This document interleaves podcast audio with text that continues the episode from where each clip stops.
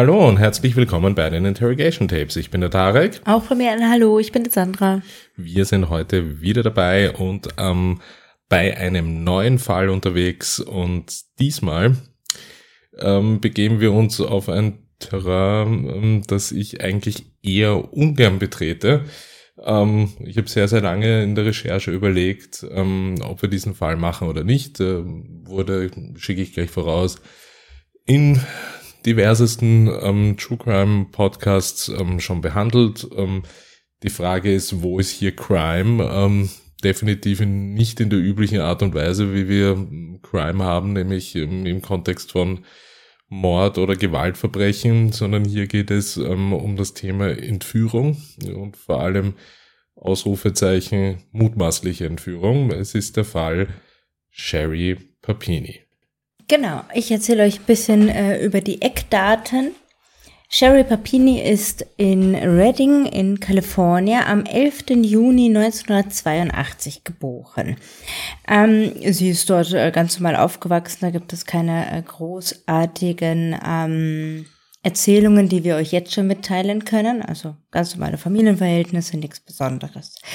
Und dann springe ich auch schon ins Jahr 2016. Am 2. November wird nämlich angenommen, dass Sherri entführt worden sei.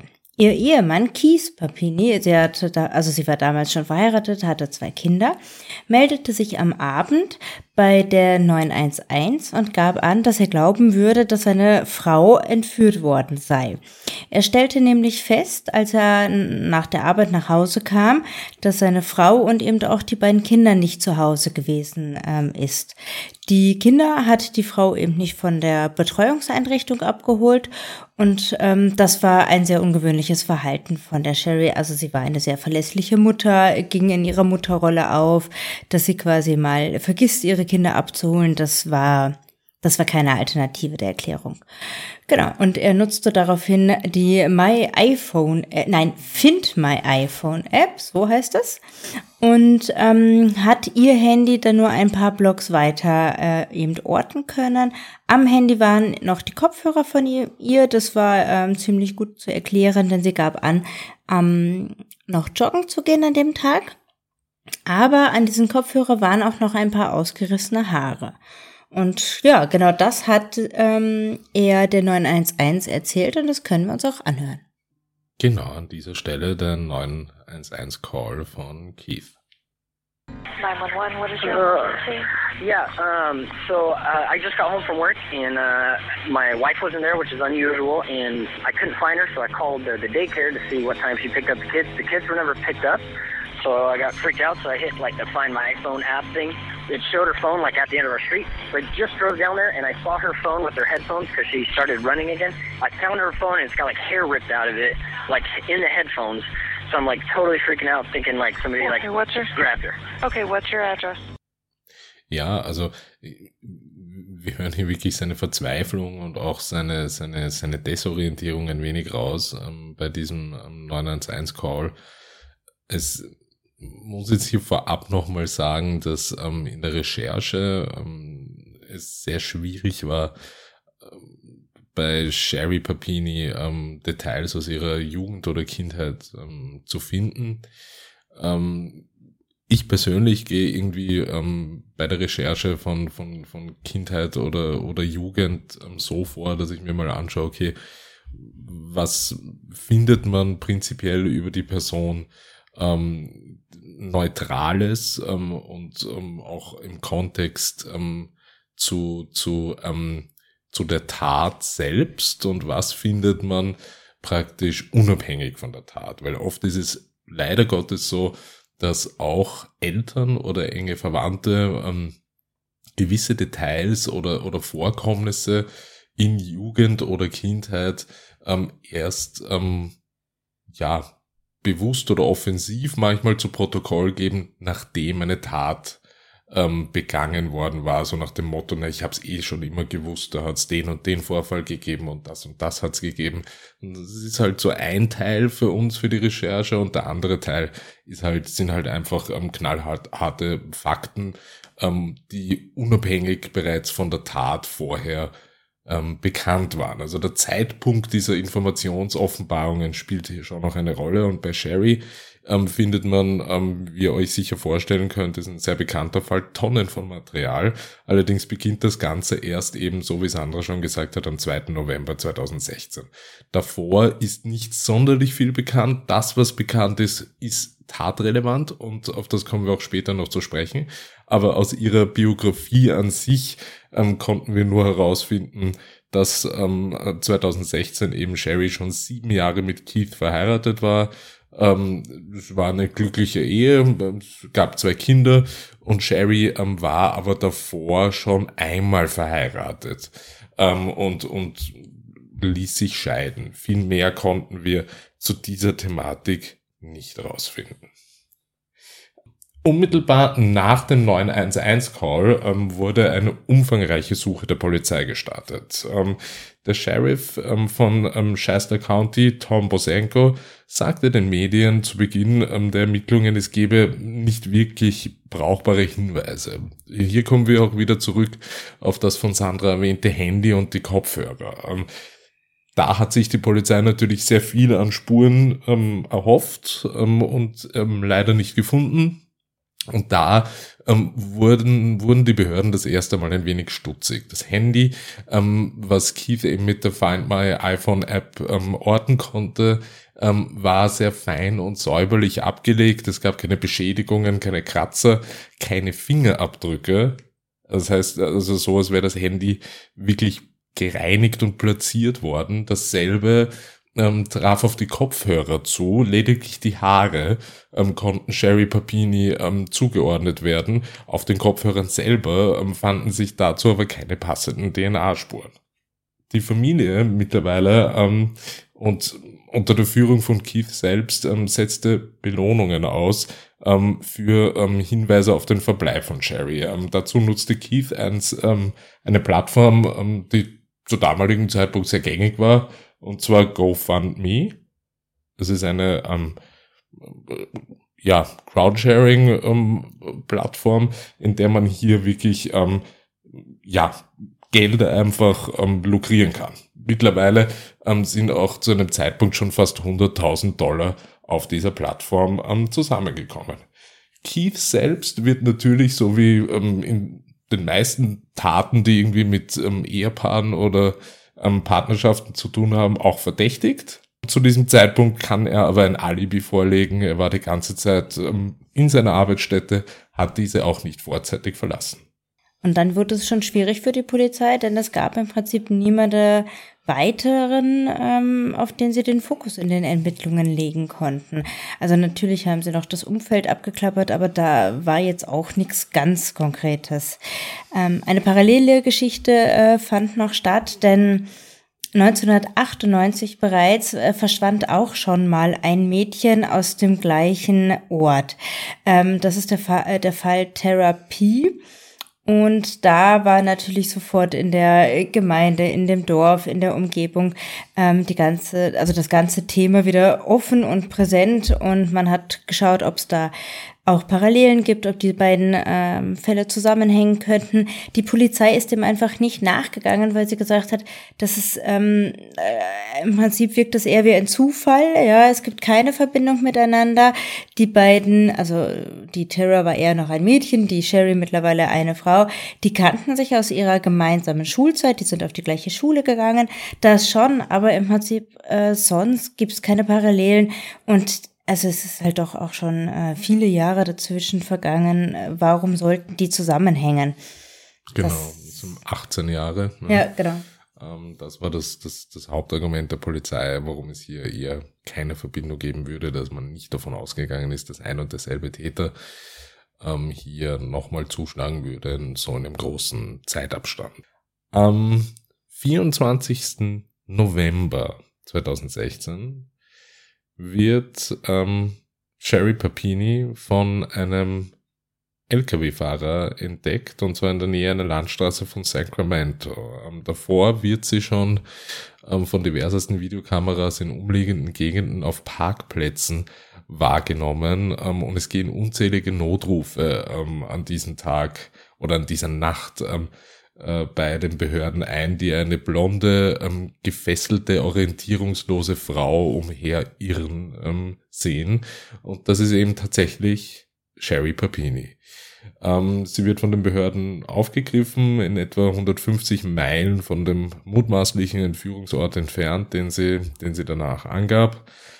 Sie sagt den Behörden, sie sei ihren Entführern entkommen. Und um die Entführer handelt es sich um 2 hispanische Frauen, die sie mit vorgehaltener Waffe in einen dunklen SUV gezwungen haben sollen und sie gegen ihren Willen festgehalten haben und auch misshandelt haben. Ziel der Entführung soll eben kein direkter finanzieller Hintergrund gewesen sein, weil wir führen uns nochmal vor Augen, es gab ja und jetzt sind wir eben am 24. November 2016, das heißt, sie war 22 Tage vermisst. In diesen 22 Tagen gab es keine Lösegeldforderungen. Laut Sherri hatten die Entführer vor, sie praktisch in den Menschenhandel abzuführen, in Bezug auf Prostitution. Zu diesem Zeitpunkt konzentrieren sich dann natürlich die Strafverfolgungsbehörden auf die Suche nach diesen besagten Entführern. Also es gibt hier Tonnen von Material, was ich euch auch auf Social Media verlinken werde. Sogar ein Phantombild der beiden hispanischen Frauen wird angefertigt. Über 4 Jahre lang wiederholte Papini ihre Geschichte in diversesten Interviews, in Verhören, während die Behörden praktisch ihre Ermittlungen fortsetzten, um Papinis Entführerinnen zu identifizieren. Fahndungen waren ebenfalls ein Thema. Die hispanischen Frauen sollten laut Sherri eben bewaffnet sein, galten als gefährlich und haben zumindest eine Handfeuerwaffe bei sich, sagte Bosenko, der zuständige Ermittler, damals auf einer Pressekonferenz zu Reportern. Und gleichzeitig ist es halt auch so gewesen, dass in der Gesellschaft sich die Frauen aus oder mit dieser Herkunft kaum mehr getraut haben, zu zweit auf die Straße zu gehen, weil es so aufgehitzt die Lage war, dass das echt heftig war. Wenn man nur zwei Frauen sah, dann wurden sie quasi direkt verdächtigt. Und das war schon eine ziemliche starke Entwicklung, die da auch über die Jahre hin halt ging. Ja, man muss sich jetzt auch hier können wir schon ein bisschen darauf zurückblicken, auch ein wenig den zeitlichen Kontext dieser Tat anschauen. Wir befinden uns hier im Jahr 2016, und zwar im November, mitten im damaligen amerikanischen Präsidentschaftswahlkampf.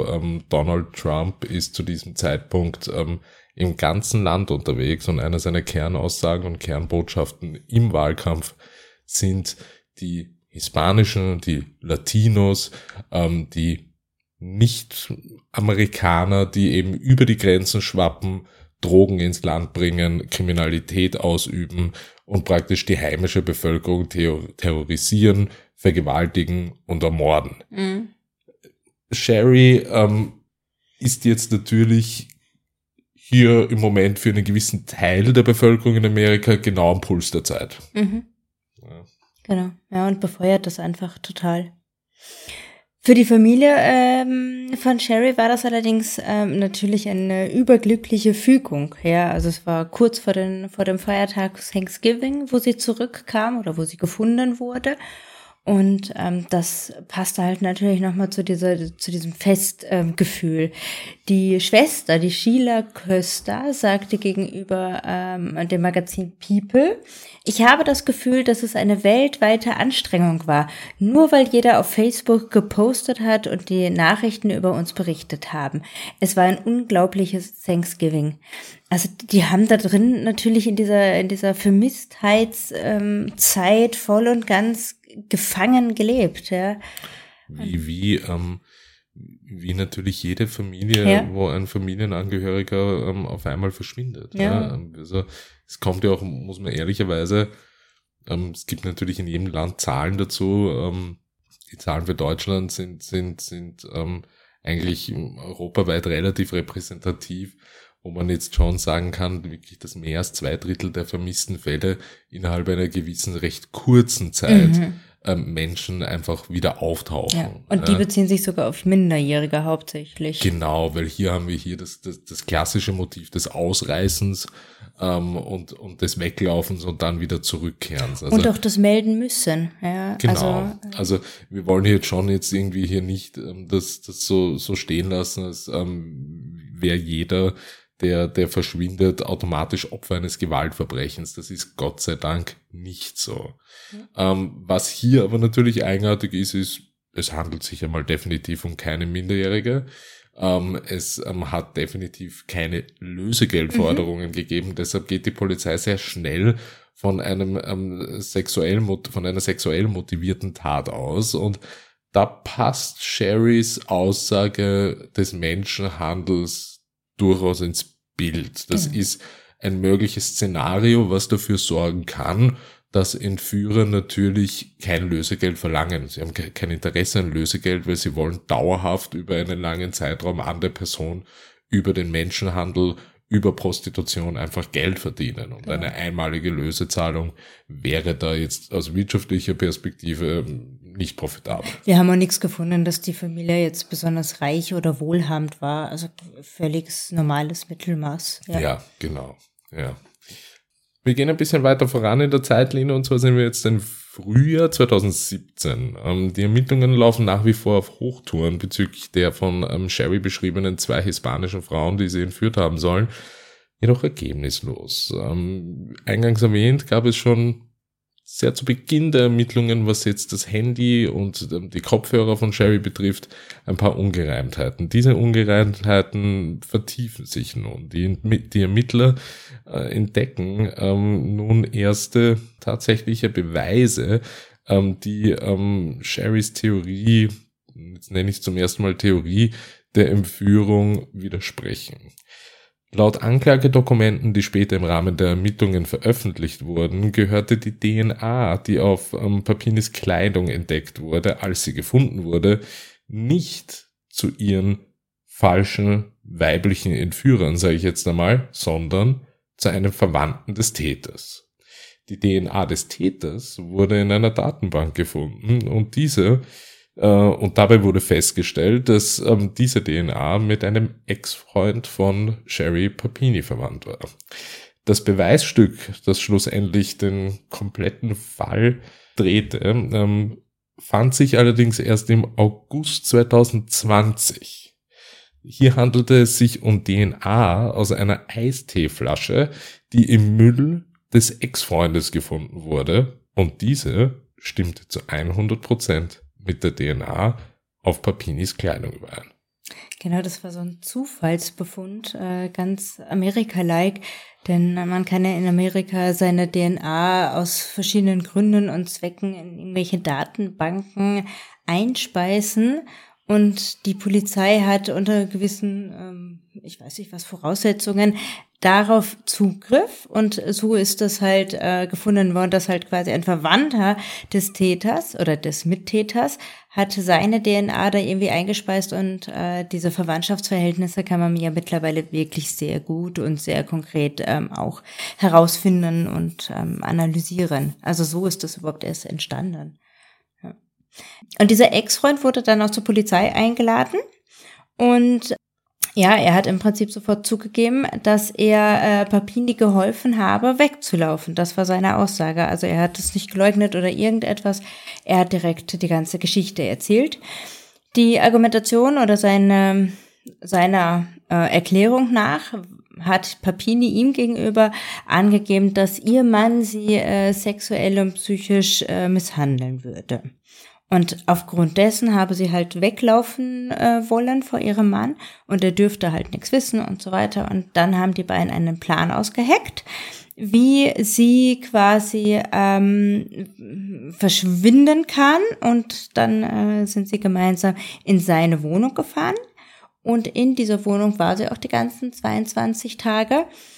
Und ja, was im Prinzip sehr krass ist, also, was er dann weiter erzählt hat, dass sie diese Misshandlungen, die sie hatte, als sie gefunden wurde, die hat sie sich selbst zugefügt. Also sie hat sich selbst geschlagen, sie hat sich selbst diese Brandmarke zugefügt, sie hat sich Schnittwunden zugefügt, sie hat sich die Haare abgeschnitten, sie hat wenig gegessen, also sie war nach diesen 22 Tagen relativ abgemagert, sie war generell oder ist generell eine eher schlanke Person und wirkte dann auch sehr abgemagert.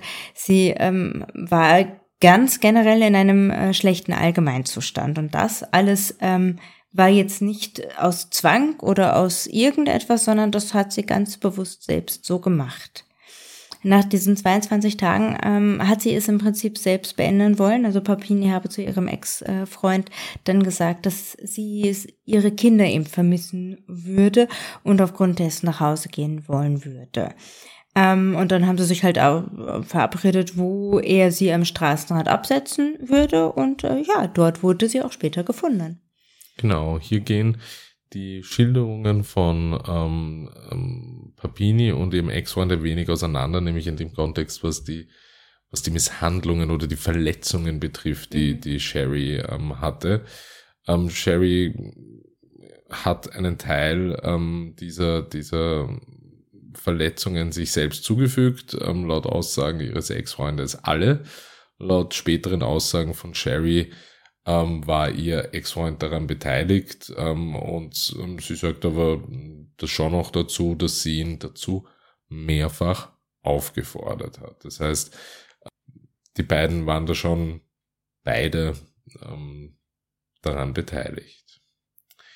Am 13. August 2020 trafen sich ein FBI-Spezialagent und der Detective des Shasta County Sheriff's Office mit Papini, um sie erstmals mit den neuen Erkenntnissen zu konfrontieren. Doch bevor sie das taten, erklärten sie Papini zu Beginn des Treffens gleich einmal, dass es ein Verbrechen sei, Bundesbeamte zu belügen. Papini behauptete weiterhin, sie sei entführt worden. Im weiteren Verlauf des Gesprächs, und das verlinke ich euch auf Social Media, denn das ist alles videotechnisch dokumentiert, im weiteren Verlauf des Gesprächs wurde Papini erneut gewarnt, dass es ein Verbrechen sei, Bundesbeamte zu belügen, und sie wurde über die DNA und die Telefonspuren informiert, die belegen, dass sie mit ihrem früheren Freund zusammen war. Doch selbst nach dieser zweiten Warnung und den Beweisen machte Papini weiterhin falsche Aussagen. Papini hat nicht nur die Strafverfolgungsbehörden, ihre Freunde und ihre Familie belogen, sondern auch gegenüber dem kalifornischen Staat für die Entschädigung von Opfern und der Sozialversicherungsbehörde falsche Angaben gemacht, um Leistungen aufgrund ihres angeblichen posttraumatischen Stresses zu erhalten. Und trotz allem natürlich letztlich aufgrund der Beweise und der Aussage dieses Ex-Freundes war es total klar, dass es eine sorgfältig geplante falsche Geschichte war. DNA, Handy und Autovermietungsspuren und Telefonspuren haben einfach bewiesen, dass sie sich freiwillig in die Obhut des Ex-Freundes gegeben hat, dass sie dort blieb, dass sie sich selbst auch verletzt hat und dass sie selbst eine falsche Aussage gemacht hat. Also das ist ziemlich klar in diesem Fall. Wir hatten ja schon mal Fälle, wo wir es im Prinzip nicht so ganz eindeutig festmachen konnten. Hier ist es ganz, ganz klar. Ja, also das ist mit auch ein Grund, warum ich so lange überlegt habe, diesen Fall zu machen. Denn es auf der einen Seite gehören solche Fälle auch dazu, um wirklich dazu kommen wir dann noch aus deiner Perspektive, Sandra, aus dem beruflichen Kontext heraus zu beleuchten, warum Menschen so etwas tun oder wie die Motivation dahinter steckt. Auf der anderen Seite habe ich mir sehr schwer getan, weil es halt eben ein Fall ist, der wirklich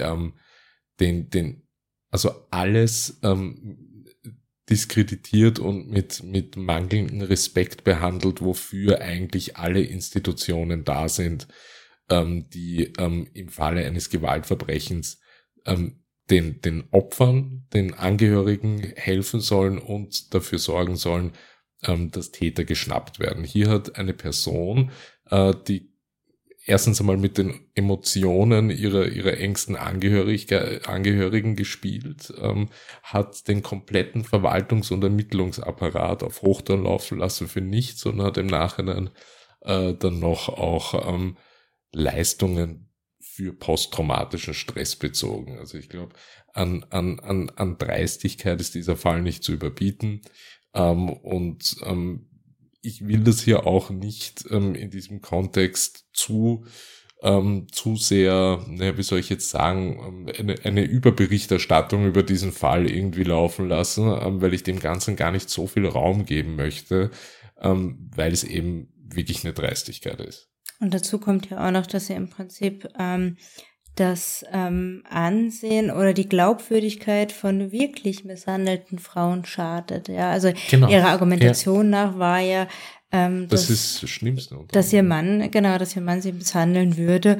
Und das passiert heutzutage immer noch. Also dem begegne ich wirklich in meiner beruflichen Geschichte, dass Frauen diese Schutzmechanismen und diese Schutzgesetze, gerade für häusliche Gewalt, die auch für die psychischen Bereiche Gültigkeit hat, wirklich ausnutzen. Und das ist richtig heftig, denn die Frauen, die von dem betroffen sind, die sich dann an die Polizei wenden oder sonst wo, haben es halt schwierig, unter anderem gerade auch wegen solchen Fällen, ja.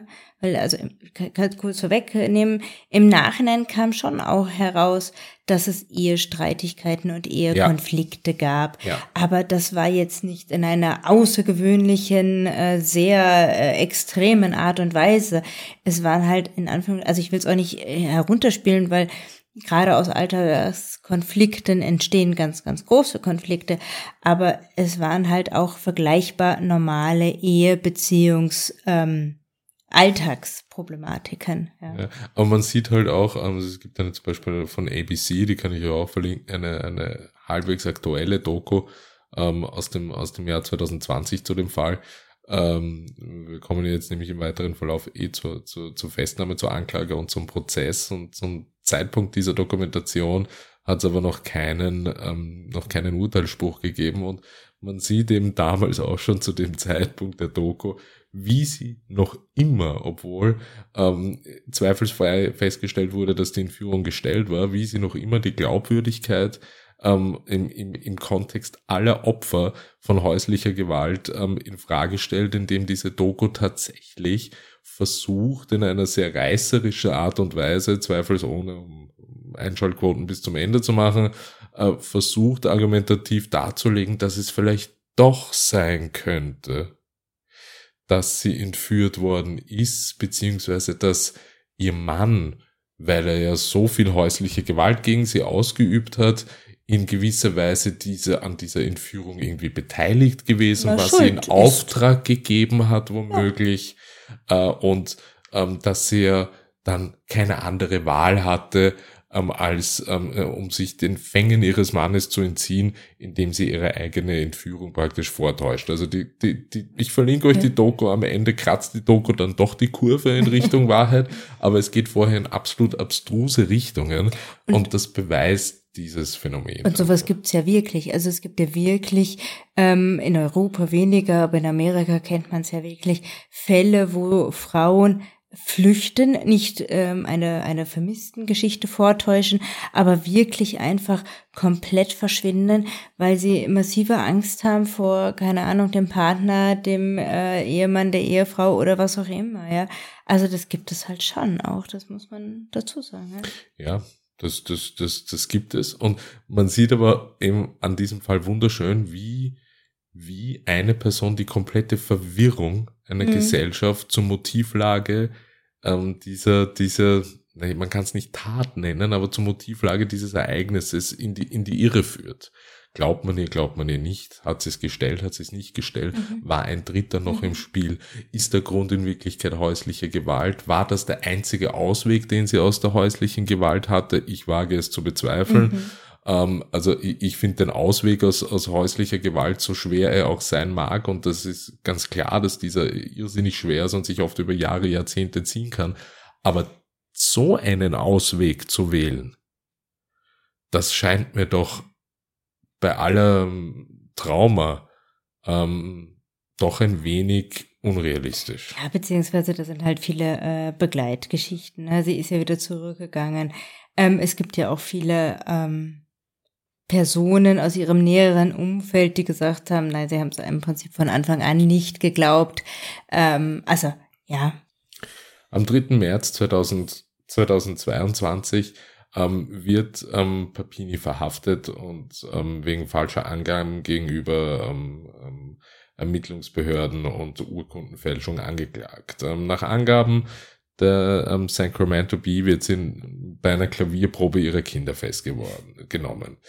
Sie wird später gegen eine Kaution von $120.000 freigelassen.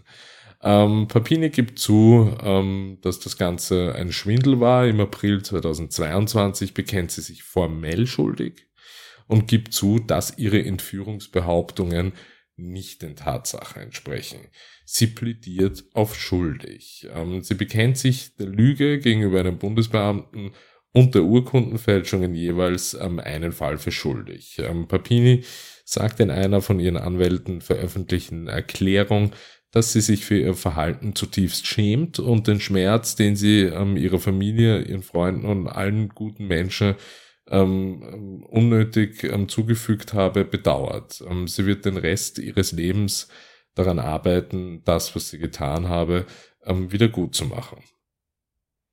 Und 2 Tage später reichte Keith, ihr Ehemann, die Scheidung ein. Also bis zu ihrem Geständnis im Prinzip, über diese 4 Jahre hinweg hat er ihre Variante geglaubt und hat sie unterstützt. Und nachdem das dann so rauskam, hat er die Scheidung eingereicht. Er hat, das ist halt wirklich so eine ganz typische amerikanische Geschichte auch, er hat das Sorgerecht für beide Kinder beantragt. Und die Erklärung oder die Argumentation dafür war eben, dass die Familie durch ihr vorgetäuschtes Verschwinden oder Entführung massiv traumatisiert gewesen oder traumatisiert wurde und sie damit auch keine Erziehungsfähigkeiten besitzt oder bewiesen hat, dass sie das eben nicht kann. So. Am 19. September 2022 geht das offizielle Urteil in Sacramento. Sherri Papini wird zu 18 Monaten Gefängnis verurteilt, gefolgt von 36 Monaten Haft unter Aufsicht, weil sie eben gegen Bundesbehörden falsche Angaben gemacht hat, bezüglich ihrer eigenen Entführung, plus Urkundenfälschung, die darauf beruhte, dass sie ein Entführungsopfer war, gab der US-Staatsanwalt eben bekannt. Papini wurde zudem zu einer Zahlung von $309.902 an das California Victim Compensation Board verurteilt. Das finde ich persönlich sehr, sehr gut. Ist das schon sehr wichtig, hier zu betonen, dass genau dort das Geld auch hingehört, nämlich in wirklich den Fonds, der zur Kompensation, zur finanziellen Kompensation von Hinterbliebenen von Gewaltverbrechen da ist, weil genau von dort hat sie im Prinzip Geld gestohlen. Am 12. April 2022 wurde Papini in einer Strafanzeige in 34 weiteren Fällen von Urkundenfälschung und in einem Fall von falschen Angaben angeklagt.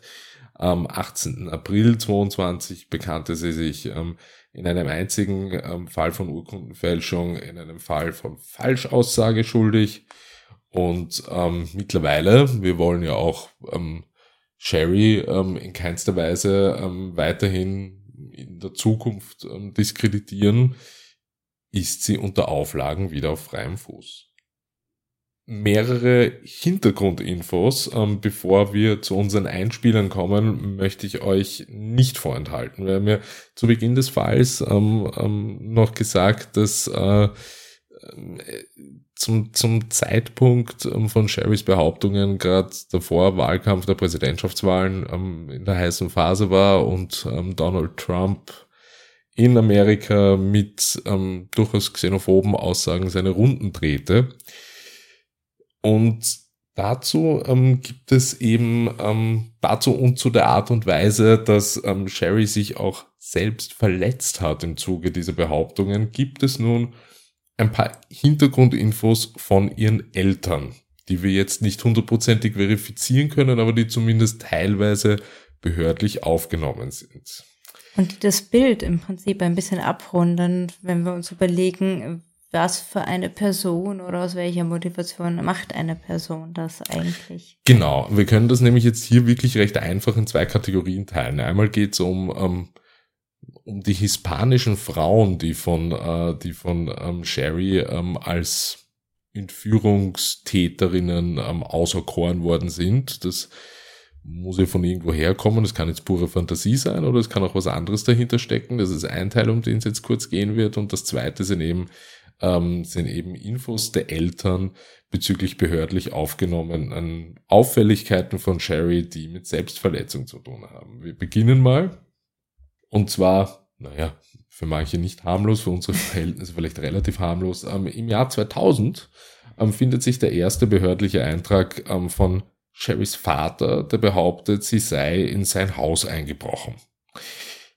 Im Dezember 2003 wird's dann schon recht heftig und es gibt die ersten Parallelen zu dem aktuellen Fall.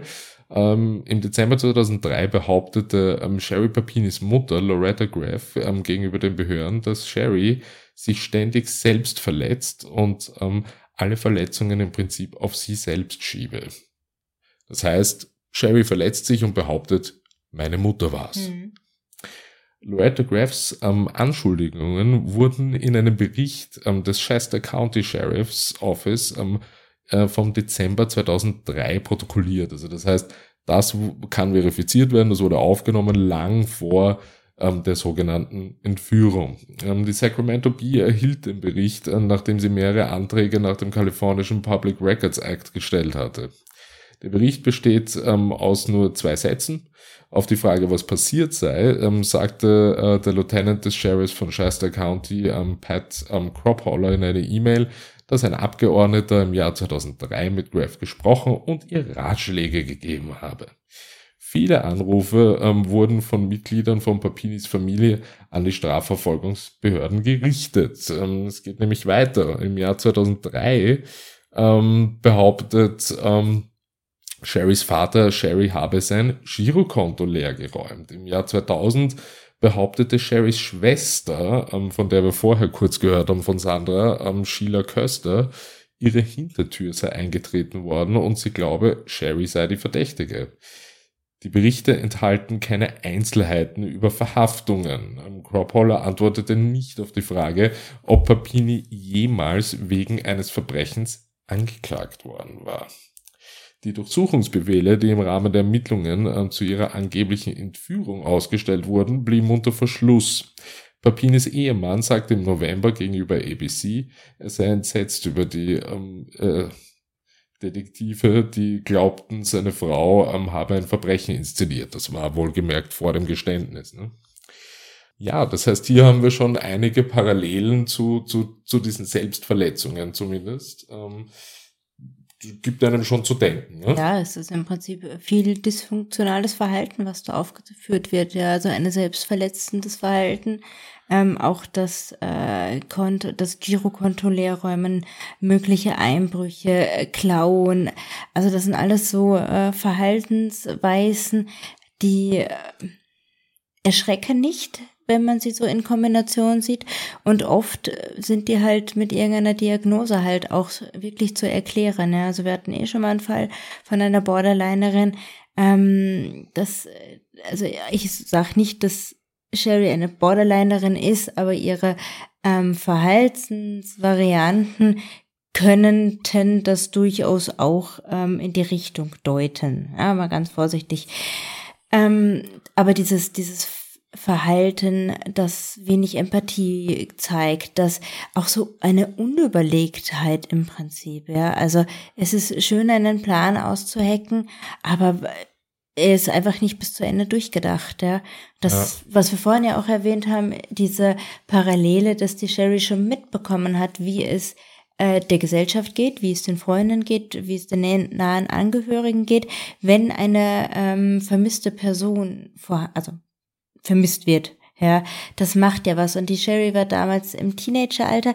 Das wird sie massiv geprägt haben. Also das wird alle Kinder in diesem Ort, in diesem Alter massiv geprägt haben. Denn das ist keine Alltagserfahrung, die wir machen. Du meinst den Fall von Thera P. Genau, genau. Und dass sie das dann im Prinzip wiederholt, das ist schon heftig. Also da stehen ganz heftige Verhaltensweisen im Prinzip dahinter. Ja, ich habe schon eingangs gesagt, ich bin ein bisschen zwiegespalten. Ich mag dem Fall auf der einen Seite nicht zu viel Raum geben, auf der anderen Seite ist es schon ganz wichtig, wirklich aufzuzeigen, welche Monstrosität und Dreistigkeit da dahinter steckt.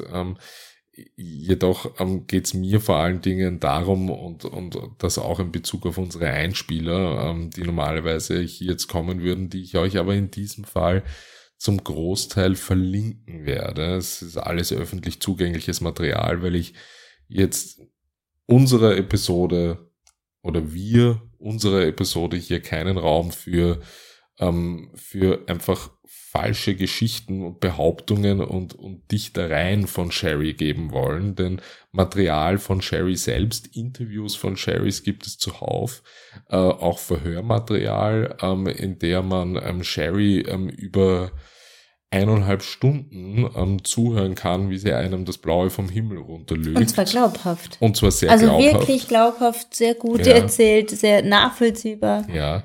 Deshalb haben wir uns entschlossen, einspielertechnisch hier euch viele Sachen zu verlinken. Das, was wir eben schon drinnen gehabt haben, eben der 9111-Call von Keith Papini, den haben wir bewusst reingenommen, denn der ist einfach authentisch. Der ist auch echt. Der ist echt, ja. Und ich möchte eigentlich hier nichts Unechtes, live auf Sendung als Einspieler haben. Dementsprechend so viel dazu. Als letztes, um noch wirklich einen weiteren negativen Beigeschmack bei Sherri anzuhängen, kommen wir, wie vorher angekündigt, zu einer interessanten Recherche betreffend der 2 hispanischen Damen, die Sherri als Entführerinnen benannt hat. Warum waren das Latinas oder hispanische Angehörige, Migrantinnen dieser Herkunft? Kann man jetzt einfach auf Zufall schieben? Kann man sich jetzt einfach denken, ja okay, wenn ich mir überlege, wer könnte mich entführen, was sind denn dann immer so schwere Jungs oder schwere Mädchen? Naja, entweder sind Hispanics oder Angehörige der schwarzen Community, irgend sowas in die Richtung. Wir haben jedoch durchaus in der Recherche Parallelen von Sherris jüngerem Leben zu rechtsradikalen Szenen gefunden, die hier schon dafür sprechen, zumindest, wir können es nicht, kann es jetzt nicht hundertprozentig beweisen, aber dafür sprechen, dass es hier eine dementsprechende Gesinnung schon sehr, sehr früh bei Sherri gegeben hat, die durchaus auch in diese Zeit und in diese Vorwahlkampfszeit hineingepasst haben und wo man halt schon dann sagen kann, okay, Sherri hat einfach auch gewusst, dass zu dem damaligen Zeitpunkt diese Xenophobie und diese Stimmung vorherrschend war und hat diese für ihre Geschichte auch genutzt und war selbst auch davon überzeugt. Das, was zu finden ist, ist nämlich leider Gottes jetzt mittlerweile nicht mehr online befindlicher, weil sonst könnten wir ihn verlinken, Blogbeitrag in einem rechtsradikalen Blog auf der Homepage skinheads.com wurde ein Aufsatz veröffentlicht, der von einer Sherri Graff, und wir erinnern uns an den Nachnamen von Sherris Mutter, Graff ist der Mädchenname von Sherri, diese wurde unter diesem Namen veröffentlicht und unterzeichnet. Darin heißt es, dass sie, als sie in Shasta County aufwuchs, in 2 Schlägereien mit Latinos verwickelt war, die es auf sie abgesehen hatten, weil sie drogenfrei, weiß und stolz auf ihre Blut und auf ihr Blut und auf ihre Herkunft wäre. Der zuständige Ermittler damals, Bosenko, sagte, es sei nicht klar, ob Papini diesen Beitrag geschrieben habe, aber er sagte auch, dass von der Autorin beschriebenen Kämpfe seien in den Aufzeichnungen eben eigentlich behördlich nicht vermerkt worden. Ja, das ist eine schöne Bürokratenantwort. In Wirklichkeit ist das ganz klares rechtsradikales Gedankengut. Papinis Freunde und Familie haben gesagt, dass der Beitrag definitiv von einem anderen geschrieben wurde und nicht von ihr.